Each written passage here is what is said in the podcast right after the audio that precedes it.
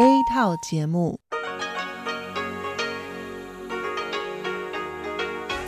ที่นี่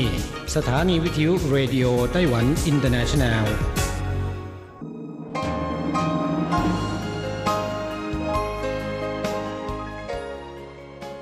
ลับมาฟังขณะนี้ท่านกำลังอยู่กับรายการภาคภาษาไทยเรดิโอไต้หวันอินเตอร์เนชันแนลหรือ RTI ออกกระจายเสียงจากกรุงไทเปไต้หวันสาธารณรัฐจีน เป็นประจำทุกวันนะครับ นอกจากรับฟังทางเครื่องรับวิทยุได้แล้ว ยังสามารถรับฟังรายการผ่านระบบออนไลน์ได้ที่ thai.rti.org.tw หรือที่ RTI Fanpage นะครับ ขอเชิญติดตามรับฟังรายการของเราได้ ตั้งแต่บัดนี้เป็นต้นไป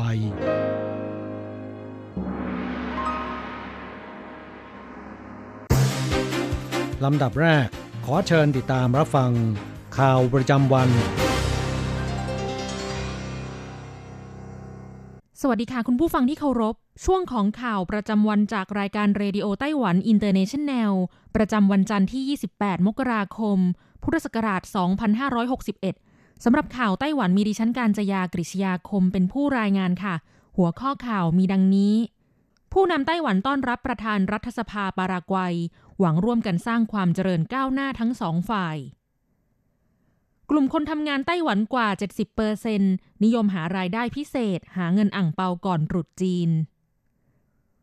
รถไฟฟ้าสายสนามบินเถาหยวนน่าเชื่อถือ 99.96%เปอร์เซนผู้โดยสารเฉลี่ยวันละ 63,000 คน ระวังไวรัสพันดุ พบผู้ป่วย พยาบาล ติดเชื้อไข้หวัดใหญ่สายพันเอในโรงพยาบาลกรุงไทเป 13 ราย ตายแล้ว 2 ราย ตรุษจีนนี้รถไฟฟ้าไทเปร่วมกับวัดหลงซัน ออกเหรียญโดยสารนำโชคพร้อม CMC จำนวนจำกัด ไต้หวันพรุ่งนี้อากาศดี อบอุ่นติดต่อกัน 3 วัน สุกนี้กลับมาหนาวเย็น 13 องศา ต่อไปเป็นรายละเอียดของข่าวค่ะ เมื่อวันที่ 28 มกราคม ประธานาธิบดีไช่อิงเหวิน ผู้นำไต้หวันสาธารณรัฐจีน ให้การต้อนรับนายซิวิโอโอวิล่า ประธานวุฒิสภาและรัฐสภาสาธารณรัฐปารากวัย และคณะที่มาเข้าเยี่ยมคารวะ ผู้นำไต้หวันกล่าวว่า นี่เป็นการเยือนไต้หวันของนายโอวิล่า ถัดจากครั้งก่อนหน้าผ่านไป 15 ปีแล้ว เชื่อว่านายโอวิล่าคงสัมผัสได้ถึงความเปลี่ยนแปลงและความเจริญก้าวหน้าของสังคมไต้หวันตลอดระยะเวลา 61 ปีที่ผ่านมา ไต้หวันและปารากวัยมีความสัมพันธ์ทางการทูตอย่างแนบแน่นต่อเนื่อง ปารากวัยเป็นประเทศแรกที่ตนเดินทางเยือน หลังจากเข้ารับตำแหน่งประธานาธิบดีไต้หวัน นับจนถึงขณะนี้ ปารากวัยเป็นประเทศพันธมิตรที่ตนเดินทางเยือนถึงสองครั้งแล้ว และไต้หวันยังเป็นประเทศแรก ที่ประธานาธิบดีมาริโอ อับโดเบนิเตส เดินทางเยือนหลังจากเข้ารับตำแหน่งผู้นำปารากวัยเช่นกัน ซึ่งถือเป็นสิ่งที่แสดงให้เห็นถึงมิตรภาพอันแน่นแฟ้นของทั้งสองประเทศ ประธานาธิบดีไช่อิงหวนระบุว่า ตนและประธานาธิบดีอับโดต่างหวังว่า ทั้งสองประเทศจะจับมือร่วมกันสร้างความเจริญก้าวหน้าร่วมกันทั้งสองฝ่าย โดยยึดหลักการพัฒนาสามด้าน คือการลงทุน สาธารณูปโภคขั้นพื้นฐาน และการค้าตนขอขอบพระคุณรัฐสภาปารากวัยที่ให้การสนับสนุนทำให้เกิดโครงการความร่วมมือแลกเปลี่ยนระหว่างสองประเทศขึ้นได้ สุดท้ายนี้ คณะของนายโอวิล่าเป็นคณะแรกที่เดินทางเยือนไต้หวันในปีนี้ ตนรู้สึกยินดีเป็นอย่างยิ่ง ที่ในเดือนแรกของปีได้มีโอกาสต้อนรับมิตรสนิทจากประเทศที่มีความสัมพันธ์ทางการทูตกับไต้หวัน และหวังว่าในอนาคต ทั้งสองประเทศจะยังคงมีปฏิสัมพันธ์และการแลกเปลี่ยนอย่างแน่นแฟ้นยิ่งขึ้นต่อไป ข่าวต่อไป เทศกาลตรุษจีนใกล้จะมาถึงแล้ว มีกลุ่มคนทำงานในไต้หวันจำนวนไม่น้อย ที่อาศัยโอกาสนี้ทำงานหารายได้พิเศษเพื่อเป็นเงินอ่างเปา ธนาคารทรัพยากรมนุษย์ 1111 จัดทำผลสำรวจพบว่ากลุ่มคนทำงานร้อยละ76 ยินดีที่จะทำงานหารายได้พิเศษเพิ่มช่วงก่อนและหลังเทศกาลรุษจีน สาเหตุที่จำเป็นต้องทำงานหารายได้พิเศษ อันดับหนึ่งมาจากเงินเดือนไม่พอใช้จ่าย อันดับสองช่วงรุษจีนมีงานที่ค่อนข้างยืดหยุ่นมากเป็นพิเศษ และอันดับสามต้องการมีเงินเก็บสะสมเพิ่ม สำหรับงานพิเศษที่กลุ่มคนทำงานต้องการทำงานพาร์ทไทม์มากที่สุด คือพนักงานร้านอาหารและเครื่องดื่ม และพนักงานขายในตลาดที่จำหน่ายสินค้าสำหรับเทศกาลตรุษจีน ซึ่งคาดว่าจะมีรายได้เพิ่มขึ้นเฉลี่ย 11,161 เหรียญไต้หวัน ตัวอย่างเช่นนายเฉินวัย 37 ปีทำงานประจำเป็นที่ปรึกษาด้านการเงินและการลงทุน แต่ใช้โอกาสช่วงสองสัปดาห์ก่อนถึงเทศกาลตรุษจีนในการหาเงินอั่งเปา โดยทำงานพิเศษเป็นพนักงานขายของในตลาดจำหน่ายสินค้าอาหารสำหรับเทศกาลตรุษจีน เป็นเวลา 15 วัน มีรายได้พิเศษเพิ่มเป็นเงิน 12,000 เหรียญไต้หวัน ส่วนนางสาวเจียเจียผู้มีความสนใจเรื่องการทำเล็บ ได้เรียนทักษะการทำเล็บและถือโอกาสในช่วงก่อนตรุษจีนหาลูกค้า ซึ่งคนส่วนใหญ่นิยมเปลี่ยนแปลงสิ่งเก่าๆเป็นสิ่งใหม่ โดยเฉพาะผู้หญิงจะนิยมทำผม ต่อขนตาทำเล็บเป็นต้น ข่าวต่อไป จากกรณีขบวนรถไฟฟ้าสายสนามบินเทาหยวนดีเลย์เมื่อช่วงเช้าวันเสาร์ที่ผ่านมา นอกจากใช้แนวทางปฏิบัติงานหรือ SOP ต่อสถานการณ์ฉุกเฉิน โดยเปลี่ยนระบบการขับรถเป็นระบบแมนนวลใช้ความเร็วต่ำและประกาศแจ้งข้อมูลไปยังทุกสถานี และเช้าวันรุ่งขึ้นเจ้าหน้าที่ซ่อมบำรุง ได้ดำเนินการตรวจสอบซ่อมบำรุงเพื่อป้องกันความเสียหายทุกรายการแล้ว ล่าสุด บริษัทรถไฟฟ้าเถาหยวน ประกาศสถิติกิโลเมตรเฉลี่ยก่อนการเสียหายแต่ละครั้ง หรือ MKBF ของระบบรถไฟฟ้าสายสนามบินเถาหยวนอยู่ที่ 475,000 กิโลเมตรเท่ากับขบวนรถออกทุก 2,560 ครั้ง จะมีหนึ่งครั้งที่ขบวนรถดีเลย์เกิน 5 นาทีขึ้นไป ระดับอัตราความเชื่อถือได้อยู่ที่ 99.96เปอร์เซ็นต์ในปี 2561 มีปริมาณผู้โดยสารเฉลี่ยต่อวันสูงถึง 63,000 คนครั้ง จากปี 2560 มีผู้โดยสารเฉลี่ยต่อวัน 56,000 คนครั้ง อัตราเติบโตเพิ่มขึ้นเฉลี่ยวันละ 7,000 คนครั้ง ในอนาคต บริษัทรถไฟฟ้าเถาหยวน จะดำเนินการตรวจสอบและซ่อมบำรุงทุกระดับ ให้ระบบเกิดความปลอดภัยสูงสุด และบรรลุดัชนีความน่าเชื่อถือสูงสุดให้เป็นไปตามเป้าหมาย ข่าวต่อไป จากกรณีที่โรงพยาบาลกรุงไทเปสาขาเหอผิง มีผู้ป่วยและเจ้าหน้าที่พยาบาลรวม 13 ราย ที่ติดเชื้อไวรัสไข้หวัดใหญ่สายพันธุ์เอ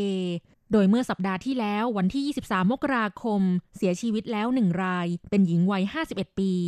ล่าสุดวันที่ 28 มกราคม หญิงวัย 82 ปีเสียชีวิตเพิ่มอีกหนึ่งรายด้วยอาการปอดอักเสบ นายแพทย์เฉินจ้งหลง หัวหน้าแพทย์โรงพยาบาลกรุงไทเปสาขาเหอผิง แถลงยืนยันการเสียชีวิตของผู้ป่วยรายนี้ โดยระบุว่า ก่อนหน้านี้ผู้ป่วยมีปัญหาโรคผิวหนัง และขณะเข้าพักที่โรงพยาบาล ยังไม่มีอาการติดเชื้อไวรัสไข้หวัดใหญ่สายพันเอจนกระทั่งวันที่ 22 มกราคม พบว่าอยู่ในกลุ่มที่มีความเสี่ยงติดเชื้อไวรัสไข้หวัดใหญ่สายพันเอจึงดำเนินการให้ยาเพื่อป้องกัน จนกระทั่งวันที่ 25 มกราคม ผู้ป่วยออกจากโรงพยาบาลกลับบ้านไปแล้ว หลังจากให้ยาป้องกันติดต่อกัน 4 วัน เมื่อวันที่ 26 มกราคม ผู้ป่วยมีอาการไข้ขึ้น และกลับเข้ามานอนโรงพยาบาลอีกครั้ง โดยตรวจพบว่าติดเชื้อไวรัสไข้หวัดใหญ่สายพันธุ์เอประกอบกับมีอาการปอดอักเสบและเสียชีวิตเมื่อเวลา 9 นาฬิกา 45 นาทีของวันที่ 28 มกราคม ทางโรงพยาบาลได้จัดการแยกพื้นที่ผู้ป่วยไข้หวัดใหญ่ออกจากผู้ป่วยปกติแล้ว น่าจะมีประสิทธิภาพในการป้องกันมากขึ้น เมื่อผู้สื่อข่าวสอบถามว่า เพราะเหตุใดจึงยังมีผู้ป่วยรายอื่นติดเชื้อเพิ่ม นายแพทย์เฉินจงหลงตอบว่า เป็นเรื่องที่อธิบายได้ยาก เนื่องจากไวรัสฉลาดกว่าคน ขณะนี้ได้ดำเนินการฆ่าเชื้อในพื้นที่วันละสามครั้งแล้ว แต่ไวรัสไม่สามารถมองเห็นได้ จึงยากที่จะกำจัดได้หมด ข่าวต่อไป บริษัทรถไฟฟ้าไทเป ร่วมกับวัดหลงซัน ออกตู้จำหน่ายเหรียญโดยสารนำโชคลัคกี้ทริปเป็นครั้งแรก เริ่มเปิดให้บริการตั้งแต่วันที่ 31 มกราคมนี้ เวลา 10 นาฬิกาเป็นต้นไป ณ รถไฟฟ้า MRT สถานีวัดหลงซัน ขณะซื้อเหรียญโดยสารดังกล่าว บนหน้าจอสามารถเลือกรายการที่ต้องการให้นำโชค เช่นเรื่องการงาน ความรัก สุขภาพ เป็นต้น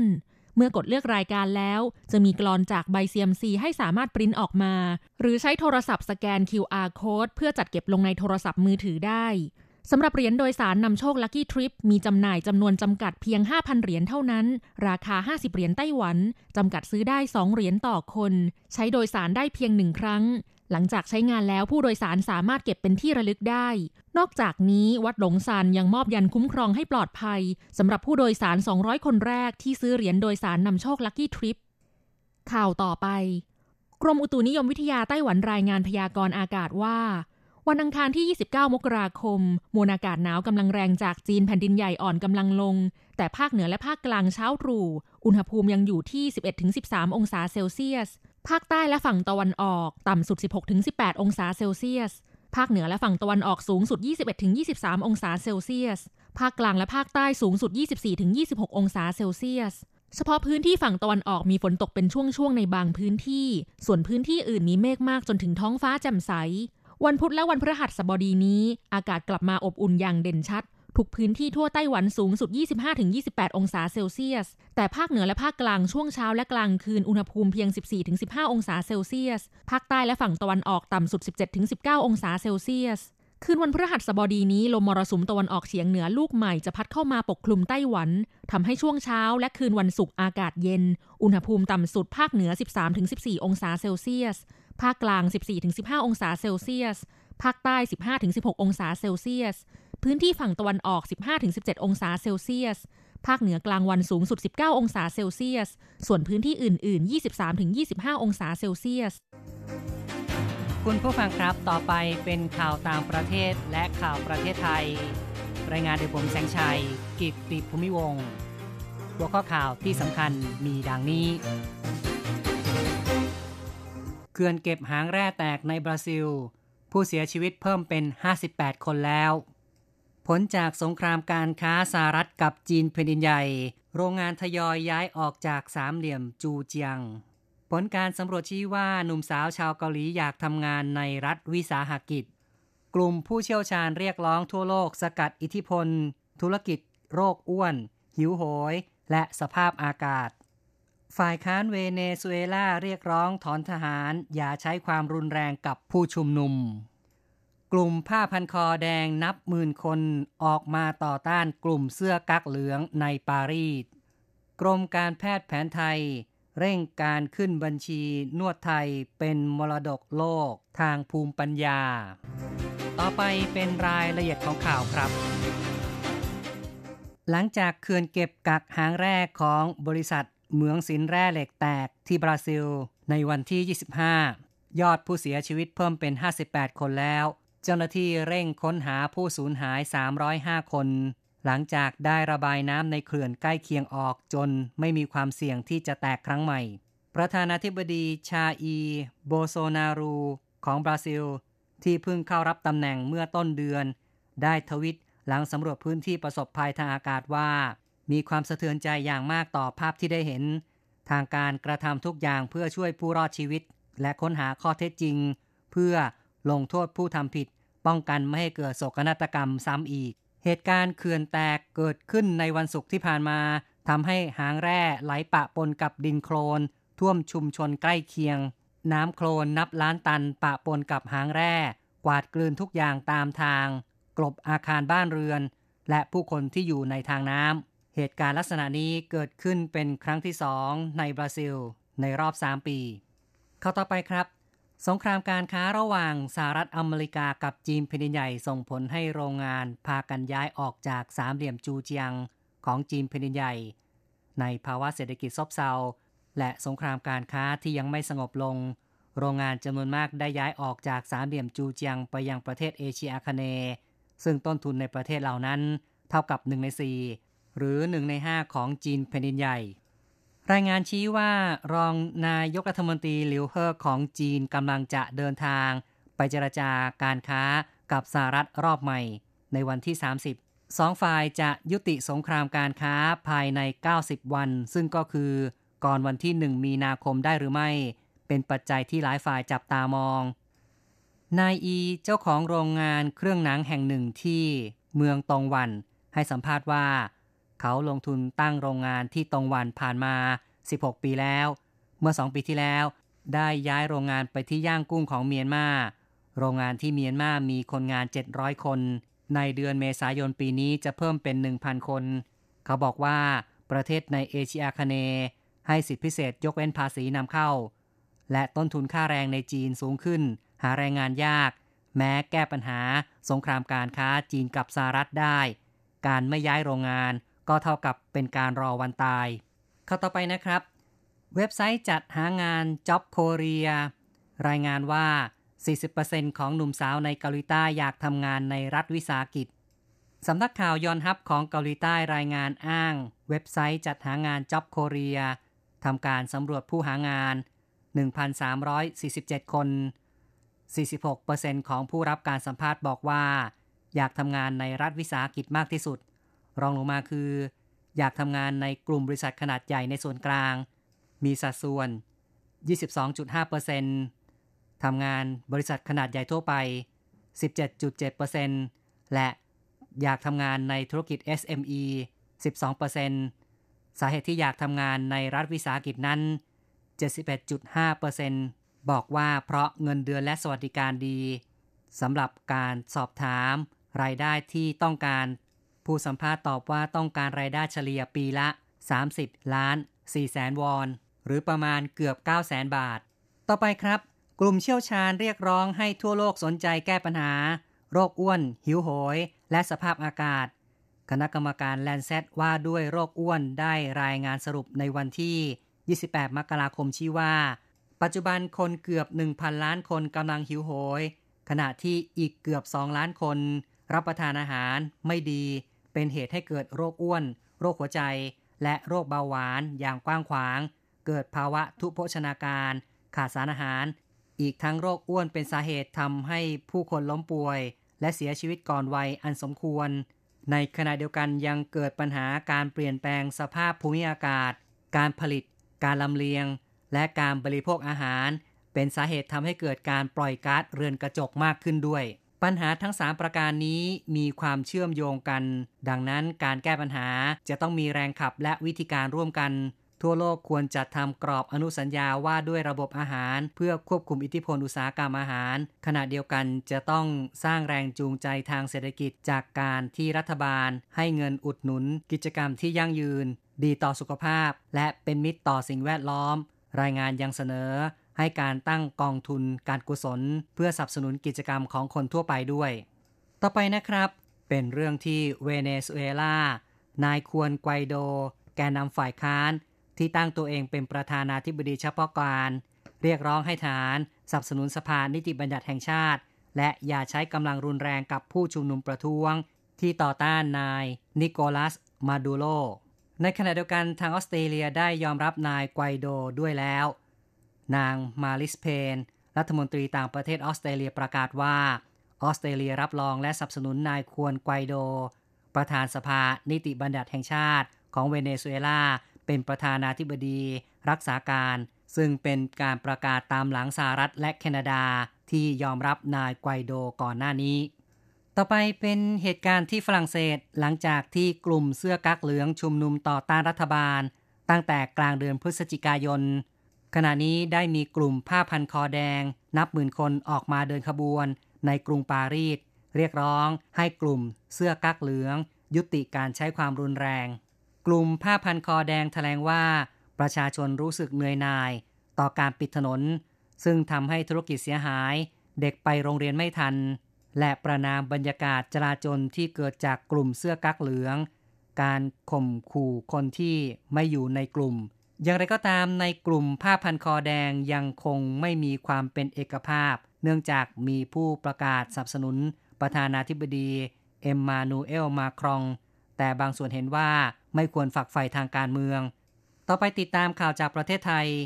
อธิบดีกรมการแพทย์แผนไทยและการแพทย์ทางเลือกเปิดเผย ใกล้จะมีข่าวดี การนวดแผนไทยจะได้รับการขึ้นบัญชีเป็นมรดกโลกทางภูมิปัญญาที่จับต้องไม่ได้ ซึ่งในช่วงนี้หลายภาคส่วนต้องแสดงให้เห็นเพื่อให้นานาชาติได้รับรู้ การนวดแผนไทยมีความพิเศษและมีความเป็นเอกลักษณ์ สมกับเป็นภูมิปัญญาของชาติไทย ซึ่งกรมการแพทย์แผนไทยจะร่วมมือกับทุกหน่วยงานกำกับมาตรฐาน จัดทำมาตรฐานที่เป็นแกนกลาง เพื่อให้สามารถชี้วัดได้อย่างชัดเจนว่า การนวดไทยมีเอกลักษณ์ต่างจากของประเทศเพื่อนบ้าน เข้าต่อไปครับ ภาคเอกชนในไทยตื่นตัวแก้ปัญหาขยะ สมาคมนักศึกษาสถาบันวิทยาการตลาดทุน ร่วมกับตลาดหลักทรัพย์ เตรียมจัดการสัมมนา 20 ปีปัญหาขยะในประเทศไทยหมดไป ด้วยกลไกตลาดทุน ซึ่งได้มีการถแถลงว่าปัญหาขยะเป็นวาระแห่งชาติ ที่ทุกภาคส่วน ภาครัฐเอกชน ต่างสนใจ พยายามแก้ไข ทั้งการกำจัดขยะด้วยพลังงานความร้อน การผลิตปุ๋ยอินทรีย์ ก๊าซชีวภาพ การแปรรูปเป็นพลังงานไฟฟ้า ซึ่งเป็นทางเลือกในการกำจัดขยะ ซึ่งปัญหาการกำจัดขยะประการหนึ่งนั้น เป็นเพราะค่าใช้จ่ายกำจัดขยะที่ประชาชนจ่าย ไม่ได้สะท้อนต้นทุนแท้จริงในการกำจัดขยะทำให้องค์กรปกครองส่วนท้องถิ่น ซึ่งเป็นหน่วยงานหลัก แต่ละพื้นที่ไม่สามารถบริหารจัดการได้อย่างมีประสิทธิภาพ ในที่ประชุมจะนำเสนอ แนวทางแก้ปัญหา รูปแบบการใช้กลไกตลาดทุน จัดการปัญหาขยะ ซึ่งมีทั้งการออกหุ้น หรือการใช้หุ้นกู้ ประเภทกรีนบอลเพื่อจัดหาเงินทุน คุณผู้ฟังครับต่อไปเป็นรายงานอัตราแลกเงินอ้างอิงตอนบ่ายของวันที่ 28 มกราคม โอนเงิน 10,000 บาทใช้ 9,990 เหรียญไต้หวัน แลกซื้อเงินสด 10,000 บาทใช้ 1,280 เหรียญไต้หวัน และโอนเงิน 1 เหรียญสหรัฐใช้ 30.85 เหรียญไต้หวัน ข่าวจาก RTI ในวันนี้จบลงแล้วครับ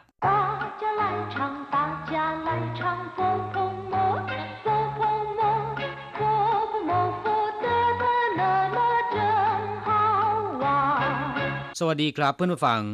พบกันในบทนี้เราจะมาเรียนบทเรียนที่ 9 ของแบบเรียนชั้นต้น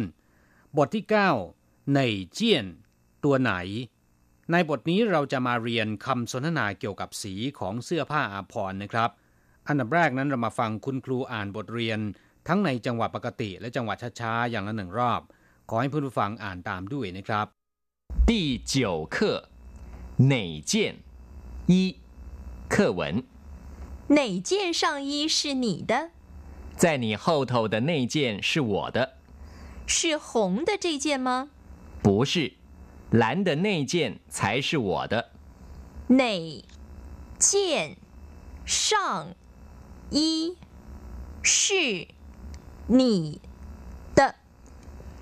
在你后头的那件。是我的，是红的这件吗？不是，蓝的那件才是我的。ครับผู้ฟังมาอธิบายความหมายของสนทนาบทนี้นะครับที่เจียวเคอในเจียนบทที่ 9 ตัวไหน哪件上衣是你的เสื้อนอกหรือว่าเสื้อแจ็คเก็ตตัวไหนเป็นของคุณ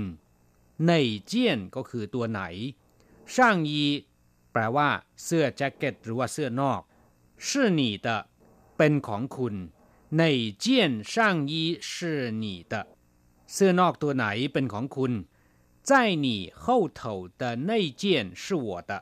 ตัวที่อยู่ข้างหลังคุณเป็นของผม后头เราเรียนมาแล้วนะครับ แปลว่า ข้างหลัง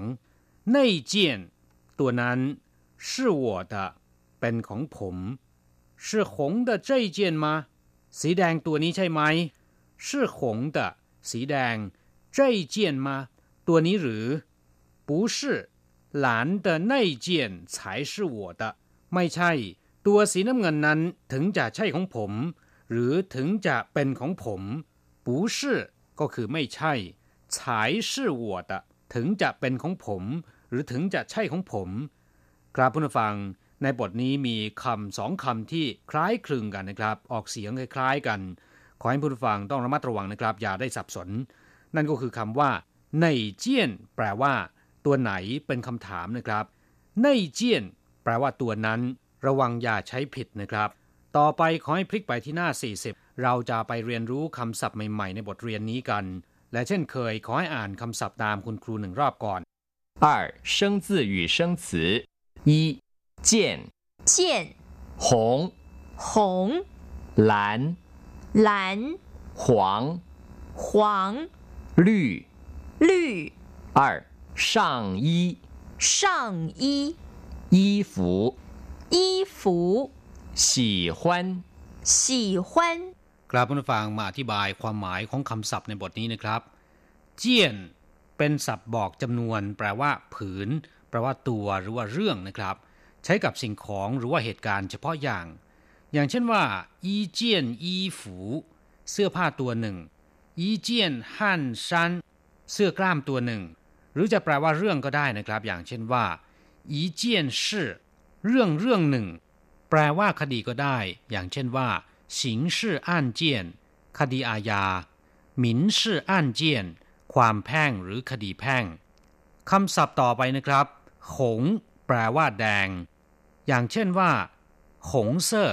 สีแดง หงเป่าสือทับทิมหรือว่าพลอยสีแดง หงฉา ชาแดง หงเต้า ถั่วแดงหรือถั่วสีแดงนะครับ หงจง แปลว่าบวมเป่ง บวมแดง ซึ่งหมายถึงอาการเจ็บ หงเปา ซองสีแดง หรือที่ภาษาจีนแต้จิ๋วเรียกว่าอังเปา ซึ่งเป็นซองกระดาษสีแดงภายในมีเงิน เป็นธรรมเนียมอย่างหนึ่งของชาวจีนที่ผู้อาวุโสกว่า นิยมให้อังเปาแก่ลูกหลานเพื่อความเป็นสิริมงคล ในยามเทศกาลสำคัญนะครับ หงสือจื่อหุยสภากาชาติสือจื่อก็แปลว่าไม้กางเขนหรือไม้เลขสิบหุยก็คือสมาคมหรือองค์กร หงสือจื่อหุยก็คือสภากาชาติ ซึ่งมีสัญลักษณ์เป็นไม้กางเขนสีแดงกราบผู้ฟังคำว่าหงนอกจากแปลว่าแดงแล้วนะครับ ยังมีความหมายว่าด่งดัง เรื่องลือได้อีกด้วย อย่างเช่นว่าเฉิงหลงชื่อเตี้าเหิเฉิงหลงก็คือพระเอกภาพยนตร์จากฮ่องกงนะครับเฉิงหลง是电影明星เฉิงหลงเป็นดาราภาพยนตร์ท่าเหิงหงเขาโด่งดังมากคำศัพท์ต่อไปที่เราจะมาเรียนรู้กัน หลานแปลว่าสีน้ำเงินวิ่หลาน แปลว่าสีครามหรือสีฟ้านะครับ หลานเป่าเสือพลอยสีน้ำเงิน ชิงชูหยูหลาน เป็นคำคมที่อุปมาว่านักเรียนเก่งกว่าครู คนรุ่นหลังเก่งกว่าคนรุ่นก่อน ชิง แปลว่าสีเขียวนะครับคำว่า ชิงชูหยูหลาน ถ้าแปลตรงตัวนะครับ ก็แปลว่าสีเขียว กลั่นออกมาจากสีน้ำเงิน และสีเขียวนั้นจะเข้มกว่าสีน้ำเงิน ซึ่งก็หมายถึงลูกศิษย์เก่งกว่าอาจารย์นั่นเอง ชิงชูหยูหลานนะครับ หวางแปลว่าสีเหลือง ในจีนแผ่นใหญ่มีแม่น้ำที่มีชื่อเสียงอย่างมากสายหนึ่ง แม่น้ำสายนี้เนื่องจากว่าไหลผ่านบริเวณภูเขาที่ดินเป็นสีแดง ก็เลยทำให้น้ำในแม่น้ำขุ่นเหลืองไปด้วย จึงเรียกว่าหวางเขอ หรือที่ภาษาไทยเรียกทับศัพท์ว่าแม่น้ำหวงโหนะครับหวางเต้า แปลว่าถั่วเหลืองหวางจิน แปลว่าทองหวางฮุนยามตะวันรอน หรือว่ายามหัวค่ำนะครับ ขวางกัวก็แปลว่าแตง นอกจากแปลว่าสีเหลืองแล้วคำว่า ขวาง ยังมีความหมายในด้านลามกอนาจารหรือว่าโลกีด้วย อย่างเช่นว่า ขวางเซ่อเชี่ยวฮว่าคำขันลามก ขวางเซ่อชูคัน หนังสือโปหรือว่าหนังสือลามก ขวางเซ่อเสี่ยวชัวนิยายลามก ลุยแปลว่าสีเขียว เมื่อสักครู่อธิบายไปแล้วนะครับคำว่า ชิง ก็มีความหมายว่าสีเขียวเหมือนกัน แต่คำว่าชิงมักจะหมายถึงสีเขียวของต้นพืชที่ยังอ่อนนะครับ ยังไม่แก่เต็มที่เรียกว่าชิง แต่ลุยหมายถึงเขียวนะครับ เช่นว่า หงฮวาลุยเย่ดอกสีแดง ใบสีเขียว ลุยฉา ชาเขียว ลุยเต้า ถั่วเขียว ลุยเหยวเหยวเขียวชะอุ่ม ครับนอกจากสีที่เรียนมาแล้วก็ยังมีสีอื่นๆนะครับ อย่างเช่นว่า สีดำภาษาจีนเรียกว่า黑色 สีขาวเรียกว่า白色 สีม่วงเรียกว่า紫色 上衣 แปลว่า เสื้อ เสื้อแจ็คเก็ต หรือว่าเสื้อนอกนะครับ 衣服 แปลว่า เสื้อผ้าอาจจะเป็นเสื้อนอก เสื้อชั้นใน หรือกางเกงก็แล้วแต่นะครับ เรียกรวมๆว่า 衣服 喜欢หมายถึง ชื่นชอบ ชอบ หรือว่ารักในสิ่งใดสิ่งหนึ่งนะครับ อย่างเช่นว่า 我好喜欢这个工作ผมชอบงานนี้มาก你喜欢这里的环境吗คุณชอบสิ่งแวดล้อมของที่นี่หรือไม่我很喜欢这里ผมชอบที่นี่มากกราบผู้ฟังหลังจากที่เรียนรู้คำศัพท์ในบทเรียนนี้ผ่านไปแล้ว ต่อไปขอให้พลิกหนังสือไปที่หน้าที่ 41 เราจะมาทำแบบฝึกหัดขอให้ทุกคนอ่านตามคุณครูนะครับ三代换练习 你喜欢这件红衣服吗？我不喜欢你喜欢哪件？黄的绿的那两件我都喜欢你喜欢这件红衣服吗คุณชอบเสื้อสีแดงตัวนี้ไหมคุณชอบเสื้อสีแดงตัวนี้ไหม我不喜欢ผมไม่ชอบ你喜欢哪件คุณชอบตัวไหน黄的绿的那两件 我都喜欢ตัวสีเหลือง สีเขียว ทั้งสองตัวผมชอบทั้งนั้น ครับผู้ฟัง สนทนาบทนี้หวังเป็นอย่างยิ่งว่า จะทำให้ท่านพูดคุยสนทนาภาษาจีนในเรื่องสีได้คล่องแคล่วมากยิ่งขึ้นนะครับ เราจะกลับมาพบกันใหม่ในบทเรียนถัดไป สวัสดีครับ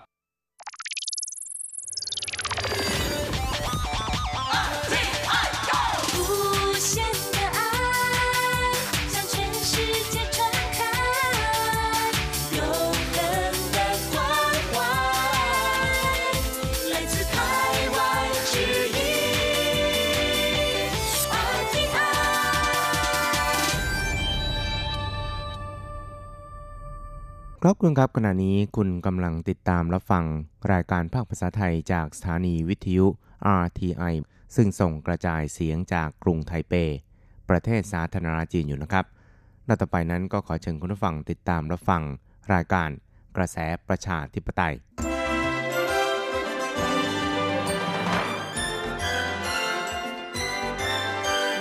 กระแสประชาธิปไตย ประชาธิปไตยนำเราสู่ความหวัง ขอต้อนรับคุณผู้ฟังสู่กระแสประชาธิปไตย โดยกฤษณัยสายประพาส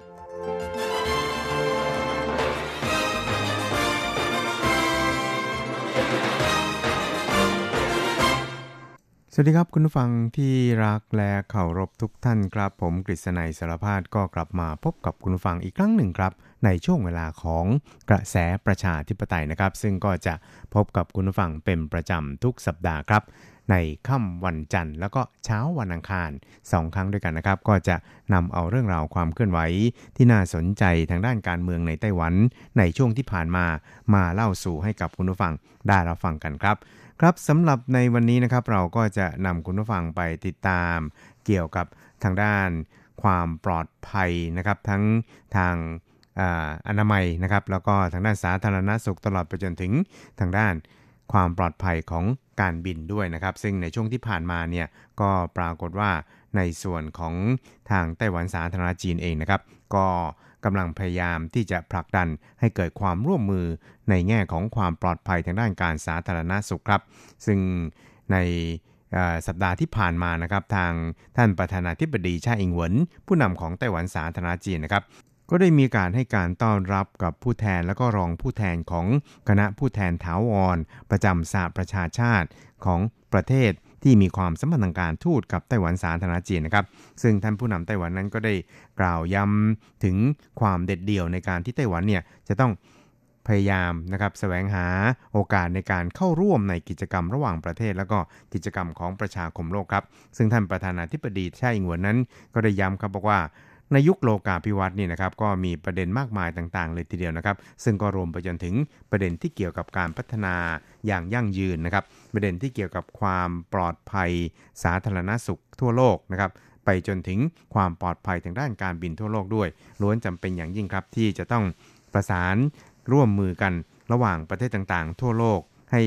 เกิดความปลอดภัยในแง่มุมต่างๆ เกิดขึ้นนะครับ ซึ่งไต้หวันเองเนี่ยก็ไม่ควรที่จะ ถูกกีดกันอยู่นอกสารระบบดังกล่าวครับครับทั้งนี้นะครับท่านผู้นำไต้หวันนั้นก็ได้พบหารือกับผู้แทนนะครับแล้วก็รองผู้แทนถาวรของคณะผู้แทนถาวรประจำสหประชาชาติที่นิวยอร์กของประเทศพันธมิตรของไต้หวันนะครับ ซึ่ง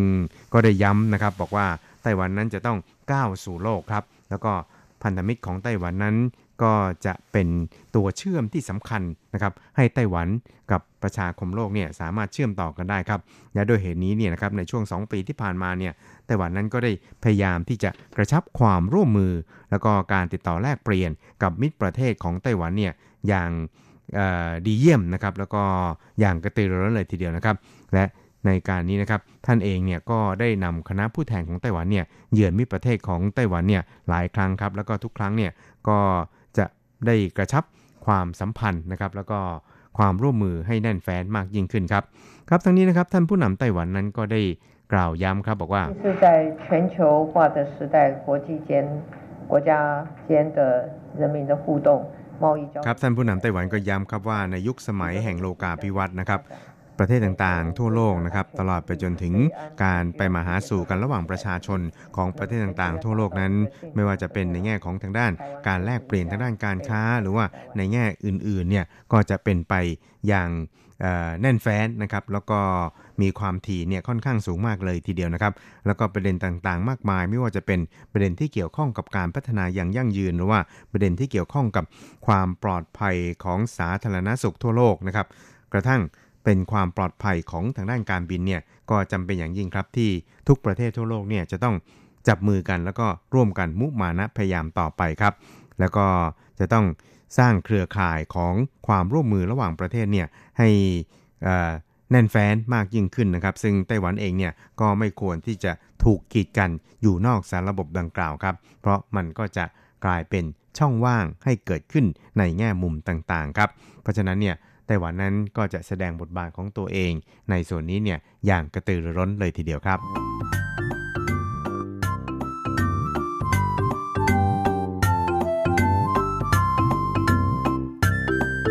ครับและหลังจากที่ทางสภาล่างหรือว่าสภาผู้แทนราษฎรของ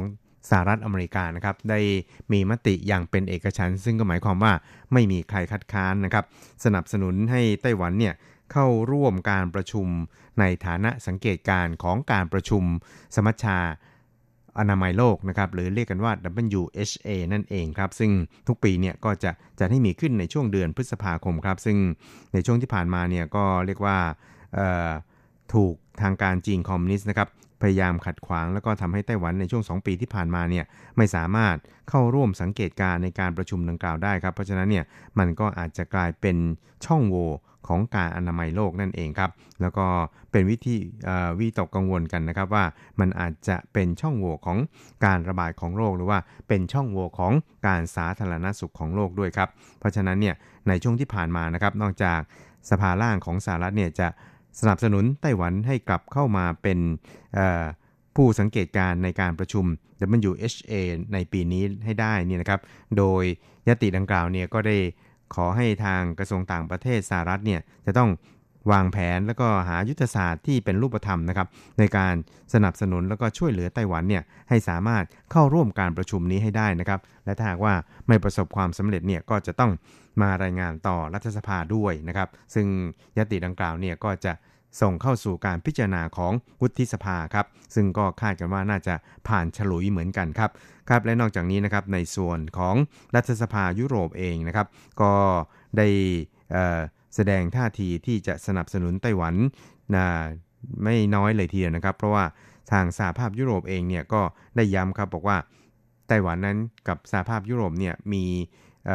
แนวความคิดนะครับแล้วก็มีอุดมการณ์ทางด้านประชาธิปไตยในทิศทางเดียวกันครับโดยกระทรวงการต่างประเทศของไต้หวันสาธารณจีนนะครับก็บอกว่าตอนนี้เนี่ยก็มีสหภาพยุโรปนะครับแล้วก็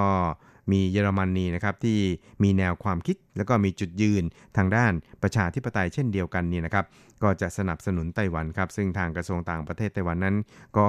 ต้องขอแสดงความขอบคุณนะครับแล้วก็ย้ำว่าไต้หวันเองเนี่ยก็จะร่วมมือกับ ประเทศที่มีอุดมการทางด้านประชาธิปไตยเดียวกันในการปกป้องประชาธิปไตยของไต้หวันครับครับซึ่งก่อนหน้านี้นี่นะครับผู้นำจีนก็คือนายสีจิ้นผิงประธานาธิบดีจีนนี่นะครับ ก็ได้กล่าวย้ำที่จะรวมไต้หวันนะครับภายใต้แนวความคิดของตนเองนะครับ นั่นก็คือ 1 ประเทศ 2 ระบอบนะครับ ซึ่งท่านผู้นำไต้หวันเองนั้นก็ได้ปฏิเสธเรื่องนี้อย่างหนักแน่นนะครับ บอกว่าไต้หวันนั้นไม่เคยยอมรับ แล้วก็ไม่มีวันที่จะยอมรับ แนวความคิด 1 ประเทศ 2 ระบบดังกล่าวได้นะครับ และนอกจากนี้เนี่ยครับในส่วนของฉันธามติ 1992 นั้น ท่านผู้นำไต้หวันก็บอกว่าไต้หวันนั้นก็ไม่เคยยอมรับในส่วนนี้เหมือนกันครับครับหลังจากนั้นนี่นะครับนายสีจิ้นผิงประธานาธิบดีจีนคอมมิวนิสต์นะครับ ก็ได้ระบุใน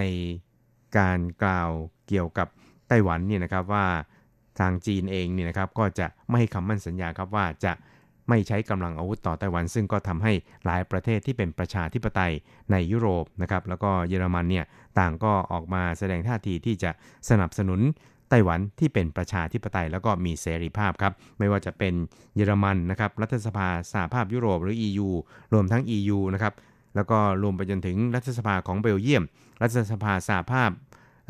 สหราชอาณาจักรนะครับรวมไปจนถึงรัฐสภาของสกอตแลนด์ด้วยนะครับที่ได้แสดงจุดยืนนี้นะครับทั้งนี้นะครับท่านรองอธิบดีกรมยุโรปของกระทรวงการต่างประเทศไต้หวันสาธารณจีนนะครับท่านก็คือรองอธิบดีเคอร์ครับก็ได้เล่าให้ฟังครับเกี่ยวกับท่าทีของบรรดา ประเทศประชาธิปไตยเหล่านี้ครับ โดยบอกว่า欧洲理念相信的国家也慢慢啊、呃、在这一方面逐步的感受到啊、呃、现在 ครับท่านก็เล่าให้ฟังครับบอกว่าตอนนี้นี่นะครับประเทศในยุโรปที่มีแนวความคิด หรือว่ามีอุดมการณ์ใกล้เคียงกับของไต้หวันนะครับ นั่นก็คือแนวความคิดแบบประชาธิปไตยนั้น ก็เริ่มมีความรู้สึกถึงภัยคุกคามต่อสันติภาพของโลกที่มาจากจีนนะครับตลอดไปจนถึงความมีเสรีภาพของโลกด้วยครับ ซึ่งในอนาคตเนี่ยนะครับไต้หวันเองนั้นก็จะร่วมมือนะครับแล้วก็ ทำความเข้าใจกับบรรดาประเทศต่างๆ เหล่านี้ แล้วก็ร่วมมือกับประเทศเหล่านี้เนี่ยให้แน่นแฟ้นมากยิ่งขึ้นครับครับนอกจากนี้นะครับในส่วนของท่าทีที่ไต้หวันเนี่ยจะเข้าร่วมใน WHA นี่นะครับกตหรือว่ากระทรวงต่างประเทศไต้หวันนะครับ ก็ได้ระบุครับบอกว่า ตอนนี้เนี่ยเราก็กำลังพยายามที่จะผลักดันในเรื่องนี้เป็นเป้าหมายประการแรกในปีนี้ของเรานะครับ ก็เพื่อที่จะเข้าร่วมการประชุมในฐานะ สังเกตการนั่นเองครับ ซึ่งการประชุม WHA ในปีนี้ก็มีกำหนดการให้มีขึ้นในช่วงเดือนพฤษภาคม เหมือนปีที่ผ่านๆมานั่นเองครับ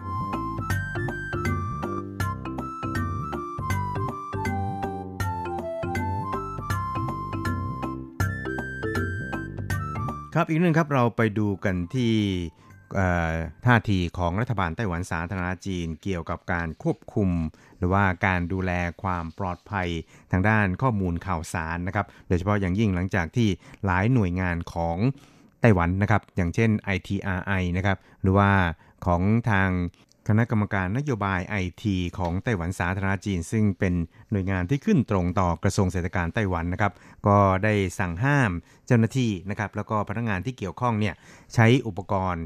หรือว่าเครื่องมือสื่อสารที่ผลิตในเมืองจีนนะครับ โดยเฉพาะอย่างยิ่งของอที่ผลิตจากบริษัทหัวเว่ยของเมืองจีนนะครับ ก็ทำให้ในส่วนนี้นะครับหลายๆฝ่ายเนี่ยต่างก็จับตามองนะครับว่าในส่วนของรัฐบาลเนี่ยที่มีข่าวออกมาว่า จะพิจารณาเกี่ยวกับรายชื่อบัญชีดำของธุรกิจจีนแผ่นดินใหญ่นะครับ ที่เกี่ยวข้องกับทางด้านไอทีเนี่ยให้แล้วเสร็จภายในสิ้นเดือนมีนาคมนี้นะครับ ซึ่งทางท่านนายกรัฐมนตรีซูจันชางนะครับก็ได้ระบุครับบอกว่าความปลอดภัยของข้อมูลข่าวสารนั้น มันก็คือความมั่นคงแห่งชาตินั่นเองครับ โดยท่านนายกนั้นก็ได้ระบุครับโดยบอกว่า要知道现代社会治安就是国安这个怎么样保护国家安全全ครับท่านนายกก็บอกครับบอกว่าหลายๆท่านเนี่ยก็คงจะทราบกันดีแล้วนะครับว่า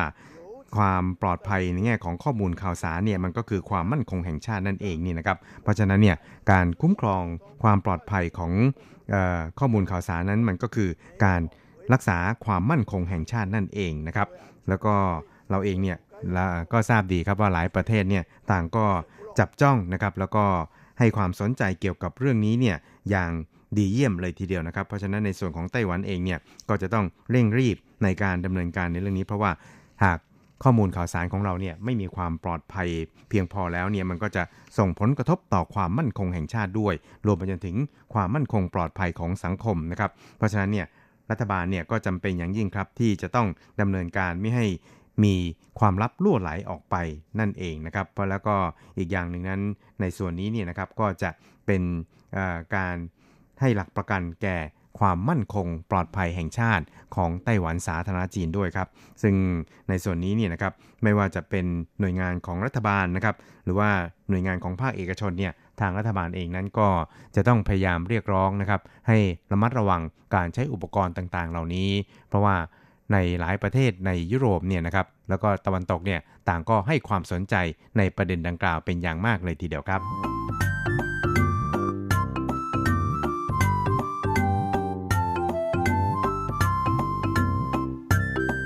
ครับคุณครับเวลาของกระแสประชาธิปไตยในวันนี้ก็หมดลงแต่เพียงเท่านี้นะครับ เราจะกลับมาพบกันใหม่ในสัปดาห์หน้า เวลาเดิมและที่เดิม สวัสดีครับ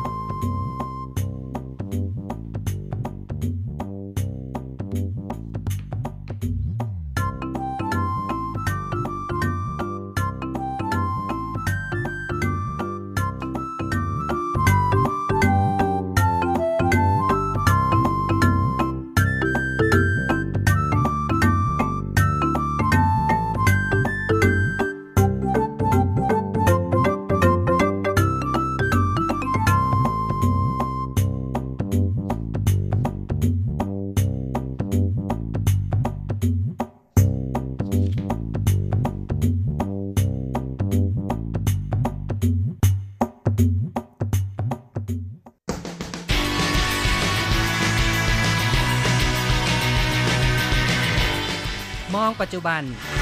โลกปัจจุบัน เปลี่ยนแปลงตลอดเวลา ทุกอย่างไม่หยุดอยู่กับที่ ย้อนอดีต ย้อนดูเรื่องราว วัฒนธรรม ความคิด ความเป็นอยู่ของผู้คนในอดีต มองปัจจุบัน ย้อนอดีตดำเนินรายการโดย แสงชัย กิตติภูมิวงศ์รจรัตน์ยนต์สุวรรณ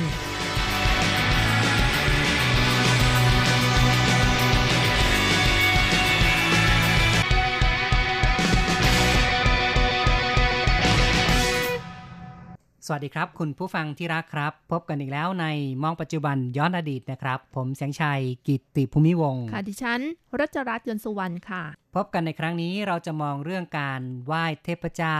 เจ้าเสินนะครับ หรือว่าเทพเจ้าเตาไฟกันครับ ค่ะ หลังจากที่ชาวจีนมีการเลี้ยงเวยหยาผ่านพ้นไปแล้วนะคะ ก็มีการเตรียมจับจ่ายซื้อของเพื่อใช้ในวันตรุษจีน รวมทั้งซื้ออาหารหวานข้าว เอาไว้เตรียมตรุษจีนเช่นกันนะคะ แล้วก็ยังมีพิธีกรรมอย่างหนึ่งที่นิยมทำก็คือการเส้นไหว้เทพเจ้าเตาไฟนั่นเองค่ะ ครับ ก็คือวันตรงในการเส้นไหว้นั้น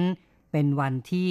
29 มกราคมตามปฏิทินสากลในปีนี้นะครับ หรือตรงกับวันที่ 24 เดือน 12 ตามปฏิทินจีนครับ ค่ะ แม้ว่าในปัจจุบันนะคะ หลายๆ คนหรือว่าหลายๆ บ้านไม่มีการเส้นไหว้เทพเจ้าเตาไฟแล้ว เพราะว่าเตาสมัยนี้ก็เป็นเตาแก๊สเป็นส่วนใหญ่แล้วก็อยู่คอนโดแล้วนะคะ สมัยก่อนจะเป็นเตาใหญ่ ๆนะคะ ที่เป็นกระทะใบบัวที่อยู่กันแบบสังคมเกษตร เพราะฉะนั้นการเส้นไหว้เตาไฟในสมัยก่อนก็ถือว่าสำคัญมากค่ะครับแต่ว่าในปัจจุบันแม้ไม่มีการเส้นไหว้แต่ก็ยังมีการเส้นไหว้เทพต่างๆนะคะ โดยเฉพาะในบ้านที่มีการเส้นไหว้เทพเจ้าต่างๆ หลายๆ องค์นะคะ ก็มีการเตรียมพร้อมก็คือมีการทำความสะอาด หิ้งของเทพเจ้าต่างๆ หรือว่าหิ้งของบรรพบุรุษอยู่ด้วยนะคะ ก็เป็นการเตรียมพร้อมที่จะเข้าสู่เทศกาลตรุษจีนนั่นเองค่ะครับครับก็ต้องบอกว่าผู้คนในปัจจุบันนั้นแม้จะไม่ได้มีเตาไฟที่ใช้เตาถ่านเหมือนอย่างในสมัยก่อนนะครับ แต่บางครอบครัวนั้นก็ยังคงนิยมที่จะ เส้นไหว้เทพเจ้าเตาไฟ หรืออาจจะถือว่าการเส้นไหว้เทพเจ้าอื่น ๆ นั้น ก็เทียบเท่าเหมือนกัน เป็นการส่งเทพเจ้าขึ้นไปบนสวรรค์เพื่อไปพบกับเง็กเซียนฮ่องเต้นะครับ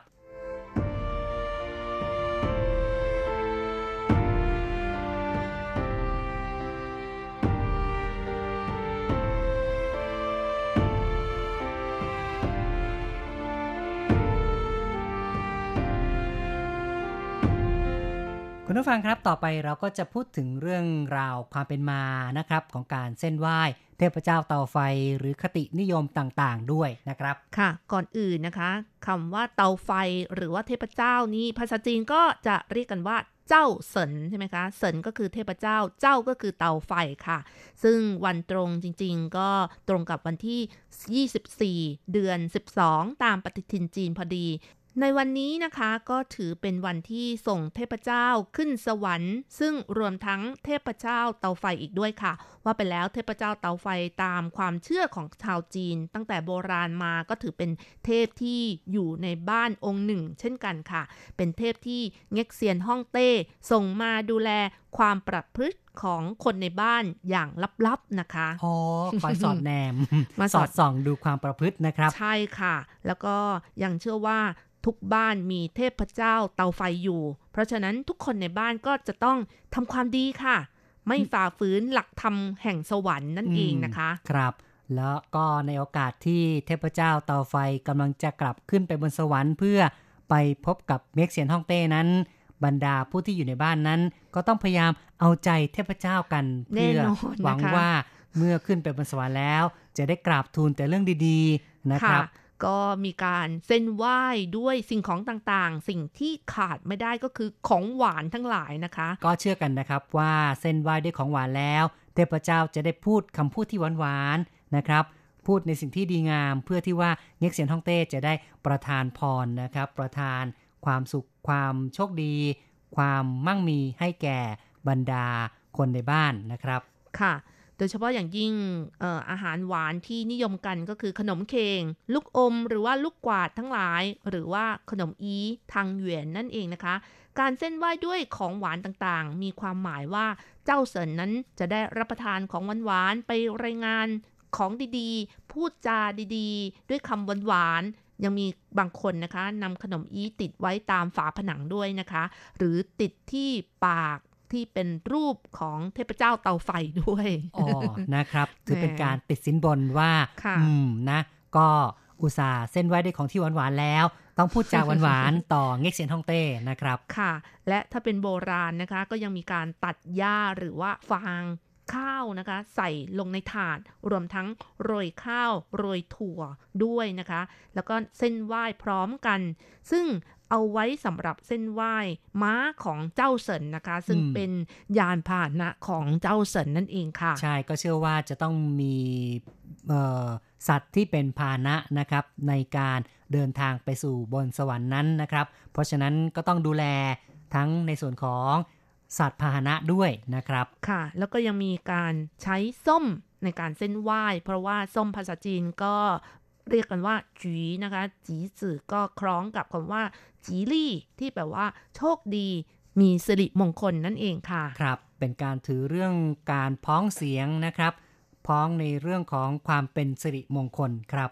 ค่ะนอกจากการส่งเทพเจ้าเตาไฟขึ้นสวรรค์แล้วนะคะ ในวันนี้ก็ยังมีการส่งเทพต่างๆ ในบ้าน สำหรับคนที่ไหวอยู่นะคะ หรือว่าตามวัดจีนก็จะมีการส่งเทพขึ้นสวรรค์อีกด้วยค่ะ สิ่งที่นำมาเส้นไหว้ก็ประกอบไปด้วยอาหารหวานคาว ผลไม้ทูบเทียน รวมทั้งกระดาษเงินกระดาษทองค่ะแล้วก็กล่าวกันว่าขณะที่ส่งเทพเจ้าขึ้นสวรรค์นั้น หากมีลมพัดก็จะดีซะอีกนะคะ เพราะว่าเชื่อว่าลมจะช่วยพัดเอาควันทูบที่ จุดนั้นส่งขึ้นสู่สวรรค์ได้เร็วขึ้นค่ะ เป็นการสื่อสารนะครับ ไปถึงเทพเจ้านะให้รู้ว่าได้มีการเส้นไหว้ครับ และหลังจากที่มีพิธีส่งเทพขึ้นสวรรค์ไปแล้วนะคะ รวมทั้งเทพเจ้าเตาไฟ ทุกบ้านก็ เตรียมพร้อม แล้วก็ปัดกวาดบ้านให้สะอาด จัดบ้านใหม่ ติดพวกคำกรอนมงคลต่างๆ อะไรอย่างนี้นะคะ เพื่อต้อนรับปีใหม่ที่จะมาถึงนั่นเองค่ะ ก็เป็นสิ่งที่หลายคนคงจะคุ้นเคยที่เป็นลูกหลานชาวจีนนะครับ พอใกล้จะถึงวันตรุษจีนก็ต้องมีการเก็บกวาดบ้านกันครั้งใหญ่ แล้วก็ไปหาซื้อกระดาษคำกรอนนะครับ ที่มีความหมายดีๆ มาติดไว้ วิธีการติดนั้นก็จะมีการติดที่ประตูสองข้างซ้ายขวา หรือบางครั้งก็จะติดบนคานนะครับ ก็บางแห่งก็จะใช้วิธีการห้อยย้อยลงมานะครับ จากคานก็มีเหมือนกันนะครับค่ะก็มีหลายรูปแบบ หรือบางทีก็จะเป็นกระดาษแบบเป็นคำพูดคำเดียวนะครับ ซึ่งมีความหมายเป็นมงคลนะครับ อย่างคำว่าชุนนะคะ ชุนก็คือฤดูใบไม้ผลินะคะ แล้วก็กลับกลับ ตัวอักษรด้วยค่ะ หมายถึงว่า ฤดูใบไม้ผลิมาถึงแล้วนะคะ เป็นการถือคำพ้องเสียงนะครับ ถ้าออกเสียงภาษาจีนก็คือว่า ชุนเต้านะครับ ก็คำว่าเต้ากับคำว่าเต่าเนี่ยนะครับใกล้เคียงกันคือเต่านี่เป็นอาการของการกลับหัว ส่วนเต้าก็แปลว่าถึงนะครับ ก็เลยพอพูดคำว่าชุนเต่าก็คือการติดให้มันกลับลงมาเนี่ยก็เหมือนกับว่าชุนเต้านะครับ คือฤดูใบไม้ผลิมาถึงแล้ว ค่ะ นอกจากนี้ก็ยังมีคำที่นิยมติดก็คือคำว่า ฝูนะคะ ฝูแปลว่า โชคดี มีความสุขนั่นเองค่ะ ครับ และก็แน่นอนว่าบางที่ก็จะมีการติดกลับหัวเหมือนกันนะครับ เป็นทำนองว่าความสุขความโชคดีนั้นมาถึงแล้ว ค่ะสำหรับเทพเจ้าเตาไฟนะคะ ก็ขึ้นไปบนสวรรค์นี่เพียง 10 วันค่ะหลังจากที่เง็กเซียนฮ่องเต้เกิดความพอใจแล้ว ก็จะประทานให้โลกมนุษย์นั้นมี สภาพดินฟ้าอากาศที่เหมาะสมอืมนะครับพืชพันธุ์ธัญญาหารอุดมสมบูรณ์ แล้วก็เมื่อถึงวันที่เจ้าเสินลงจากสวรรค์สู่พื้นโลกนะคะ ก็คือวันที่ 3 เดือน 1 ตามปฏิทินจีน ก็จะมีพิธีเส้นไหว้ด้วยขนมหวานๆอีกครั้งหนึ่งนะคะ เป็นการต้อนรับนะครับ ก็เอ่อเชื่อกันว่าเทพเจ้าเตาไฟขึ้นไปบนสวรรค์ 10 วันแล้ว คงจะได้กราบทูลสิ่งที่ดีๆ ทำให้เง็กเซียนฮ่องเต้พอใจนะครับ จึงประทานพรให้มนุษย์นั้นอยู่เย็นเป็นสุขครับ เมื่อค่ะเทพเจ้ากลับมาบนโลกมนุษย์แล้ว ก็มีการเส้นไหว้ต้อนรับกันครับ ค่ะ จากการบันทึกในหนังสือรุ่นวีนะคะ ซึ่งเป็นหนังสือคัมภีร์ 13 เล่มของขงจื้อตอนหนึ่งก็กล่าวว่า ประเพณีนี้มีมาตั้งแต่ยุคสมัยชุนชิวค่ะ แม้ประเพณีการส่งเทพเจ้าเตาไฟขึ้นสวรรค์ เพื่อคาดหวังให้รายงานความดี ไม่เอาเรื่องไม่ดีที่เจอในชีวิตประจำวัน ต่อเง็กเซียนฮ่องเต้ก็ตาม แต่ถ้าเทพเจ้าเตาไฟไม่ร่วมมือด้วย ก็เชื่อว่าการหุงหาอาหารหรือว่าความเป็นอยู่ของมนุษย์ตลอดทั้งปี ก็จะมีความยากลำบากนะคะ อาจจะเกิดอุทกภัยหรือภัยพิบัติต่างๆ เกิดขึ้นค่ะ ครับ นับว่าเป็นเรื่องที่มนุษย์นั้นพยายามที่จะ หาทางปลอบใจตนเองแหละว่าในปีต่อไปนั้นก็คงจะมีความดี ได้รับสิ่งที่ดีๆ เกิดขึ้นนะครับ แต่ว่าในบางครั้งนั้นอาจจะเกิดภัยพิบัติก็ต้องบอกว่าเป็นการลงโทษของสวรรค์นั่นเองล่ะนะครับ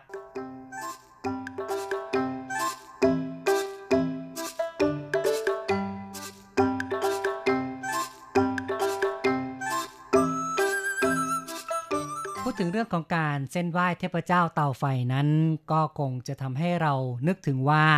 ในสมัยก่อนโน้น เตาไฟเนี่ยมีความจำเป็นต่อการดำรงชีพของผู้คนอย่างมากนะครับ และในสมัยก่อนก็คงจะไม่มีเตาแก๊สเหมือนอย่างในสมัยนี้จำเป็นต้องมีการทำเตาขึ้นมาในรูปแบบต่างๆ ไม่ว่าจะเป็นแบบง่าย ๆ ที่ ใช้หินสามก้อนมาวางเรียงกันนะครับ แล้วก็ก่อไฟโดยการเอาฟืนวางลงไปแล้วก็ก่อขึ้นมานะครับ เป็นกองไฟสำหรับการหุงต้มต่างๆ นี่ก็เป็นเตาแบบง่าย ๆนะครับ และถ้าจะเป็นแบบที่ซับซ้อนขึ้นมาหน่อยนึง ก็คงจะมีการใช้อิฐก่อปูนขึ้นมานะครับ ก็เป็นยุคที่มนุษย์มีวิวัฒนาการทางด้านการก่อสร้างที่เจริญมากขึ้นนะครับ และถ้าเจริญมากขึ้นนะคะ ก็มีเตาที่เป็นแบบเครื่องเคลือบดินเผาขึ้นมา ก็รู้ว่าการเผาไฟในเตาอบ ไม่เพียงแต่ประหยัดฟืนกว่าใช่ไหมคะ ก็อันนี้เป็นวิวัฒนาการของการใช้เตาไฟค่ะ แต่ว่าในปัจจุบันนี้ก็ใช้เตาแก๊สแล้วนะคะ สะดวกขึ้นอีกเยอะเลยค่ะอืมครับ ในสมัยก่อนโน้นการหุงหาอาหารนั้น เนื่องจากว่ามนุษย์ก็มีความเกี่ยวพันกับเตาไฟกันเยอะมากนะครับ มนุษย์ก็เลยพูดถึงเรื่องของเทพเจ้าเตาไฟที่จะต้องเอาใจนะครับ เพื่อจะได้เป็นผู้ไปกราบทูลเง็กเซียนฮ่องเต้ในสิ่งที่ดีๆและในการปฏิบัติต่อเตาไฟนั้นก็ต้องมีข้อห้ามมีข้อควรระมัดระวังกันด้วย แล้วก็มีการนับถือแบบเหนียวแน่นนะคะ ยังมีการยึดคำสอนว่าห้ามต้มสิ่งสกปรกที่เตาไฟอย่างเช่นว่า ห้ามต้ม เนื้อสุนัข ห้ามต้มชุดชั้นในสตรี หรือว่าผ้าอ้อมเด็ก บนเตาไฟที่ใช้หุงต้มอาหารค่ะ บางคนก็มีความเชื่อแปลกๆนะคะ ว่ามาแมลงที่อาศัยอยู่ข้างเตาไฟอย่างเช่นแมลงสาบนะคะ ก็ห้ามทำร้ายหรือว่าฆ่าทิ้งค่ะ เพราะนั่นเป็นเครื่องสังเวยของเตาไฟค่ะ เป็นเป็ดของเทพเจ้าเตาไฟ ส่วนจิ้งหรีดนั้นก็เป็นไก่นะคะอ๋อครับแหมจินตนาการดีเหลือเกินนะคะ ก็เป็นคล้ายๆกับว่าเป็นสัตว์นะครับ ของเทพเจ้าเตาไฟอยู่ในความดูแล ห้ามไปทำร้ายนะครับ ค่ะ ถ้าใครไปทำร้ายนะคะ เทพเจ้าเตาไฟก็อาจจะโกรธได้ค่ะ แล้วก็อาจจะมีการลงโทษต่อผู้ที่อยู่ในบ้านนะครับ เพราะฉะนั้นก็เลยต้องระมัดระวังกัน แต่ว่าก็ยังมีเรื่องของความเชื่อในเทพเจ้าเตาไฟที่ บันทึกอยู่ในหลักฐานประวัติศาสตร์ของจีนหลายแห่งหลายยุคหลายสมัยอีกมากมาย อย่างเช่นว่าในยุคของสมัยราชวงศ์ฮั่นตะวันตกและฮั่นตะวันออกนะคะ ก็มีการบันทึกว่าชาวจีนนี่ฆ่าสุนัข เส้นไหวสังเวยเทพเจ้าเตาไฟนะ อ๋อเนาะแต่ละที่แต่ละแห่งนั้นก็อาจจะมีคติความเชื่อที่แตกต่างกันไปนะครับ บางแห่งก็บอกว่า เนื้อสุนัขนั้นเป็นสิ่งที่ไม่เป็นมงคลห้ามมา ต้มบนเตาไฟนะครับ แต่บางแห่งกลับบอกว่าเนี่ยต้องใช้เนื้อสุนัขนะครับในการเส้นไหว้ซะก็แล้วแต่แล้วนะครับว่าจะอยู่ในทินไหนในที่ใดของบนพื้นแผ่นดินจีนนะครับ ก็คงจะมีหลักในการปฏิบัติที่แตกต่างกันไป เอาละครับคุณผู้ฟังครับ การพูดคุยในรายการ มองปัจจุบันย้อนอดีตในวันนี้ เห็นทีต้องขอยุติลงกร อย่าลืมกลับมาพบกันใหม่ในครั้งต่อไป สวัสดีครับ สวัสดีค่ะ